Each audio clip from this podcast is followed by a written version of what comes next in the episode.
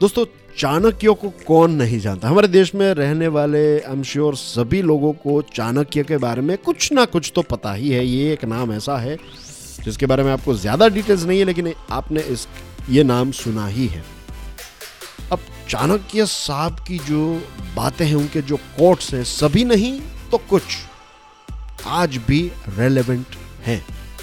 उनका एक कोट है द फ्रेग्रेंस फ्रेग्रेंस का मतलब होता है खुशबू. The fragrance of flowers spreads only in the direction of the wind but the goodness of a person spreads in all direction जो एक फूल है, उसकी खुशबू जिस दिशा में हवाएँ जा रही हैं, सिर्फ़ उसी दिशा में फैलती है.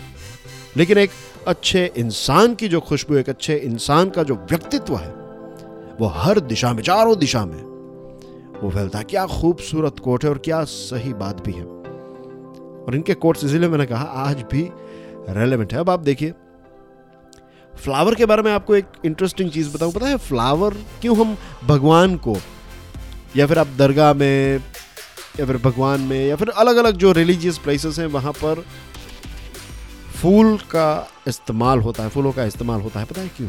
क्योंकि इस पूरी कायनात में एक छोटा सा सीड है, वो सीड जो है वो थोड़ा बड़ा होता है और फिर वो फाइनली एक बड़ा सा पेड़ हो जाता है और पेड़ या फिर कोई भी पौधा भी हो सकता है।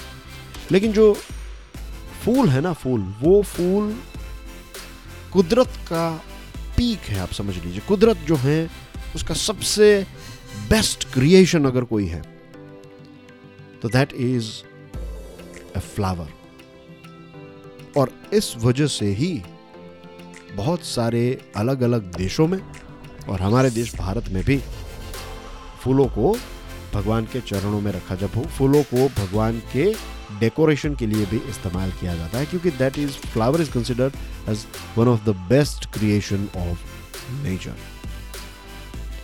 अब एक फ्लावर जो है, उसको जब हम देखते हैं, तब हमें, हम प्रफुल्लित भी हो जाते हैं, एक फ्लावर जो है, उससे हमें लाइफ लेसन भी मिलता है कि आप एक छोटी सी कली होंगे। कल आप कुछ नहीं थे, आज आप एक बहुत ही खूबसूरत फ्लावर बन गए। और ये जो आपका पीक है, ये जो आज आपकी खूबसूरती है कि सभी कोई जो है, वो आपको देखकर प्रफुल्लित हो जाते हैं। ये भी एक दिन ख़त्म हो जाएगा। ये भी एक दिन चला जाएगा। और ऐसा ही होता है। फ्लावर की वैलिडिटी जो है, वो लगभग एक दिन की ही होती है, ज़्यादातर फ्लावर्स की। अब एक इंसान की बात करें तो कुछ सिमिलैरिटीज़ हैं, कुछ ऐसी चीज़ें हैं जो फ्लावर से थोड़ी अलग है। एक अच्छा इंसान जो है, उसको देख कर उसको याद करके, जब भी हम ऐसे कोई अच्छे इंसान को याद करते हैं तो हमारा जीवन जो है वो प्रफुल्लित हो जाता है, हमारा जीवन जो है वो सुगंधित हो जाता है। फ्लावर की याद फ्लावर का चेहरा, वो सारी चीज़ें शायद आप कल भूल जाए, लेकिन एक अच्छा इंसान आपको हमेशा याद रहेगा। सिर्फ़ आपको नहीं, आप अपनी नेक्स्ट जनरेशन को भी उस अच्छे इंसान के बारे में बताएँगे। हमने दादा, दादी, नाना, नानी से ऐसी स्टोरीज सुनी हैं।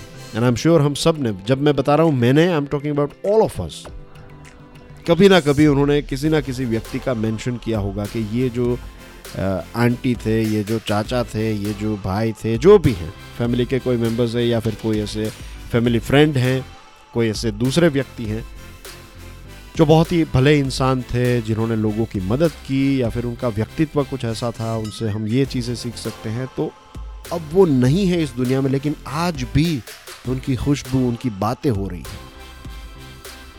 तो ये हैं एक अच्छे इंसान के जो विचार हैं। अच्छे इंसान के सिर्फ़ विचार नहीं, लेकिन उनका जो व्यक्तित्व व्यक्तित्व है जिस प्रकार से उन्होंने जीवन जिया है वो उनके चले जाने के बाद भी हमारे बीच में रहता है।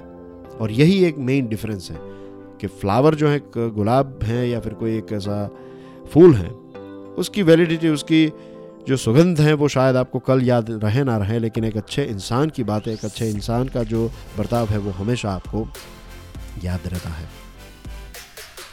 Thank you very much for listening to this podcast कल फिर सुबह छह बजे मिलेंगे। तब तक के लिए जय हिंद।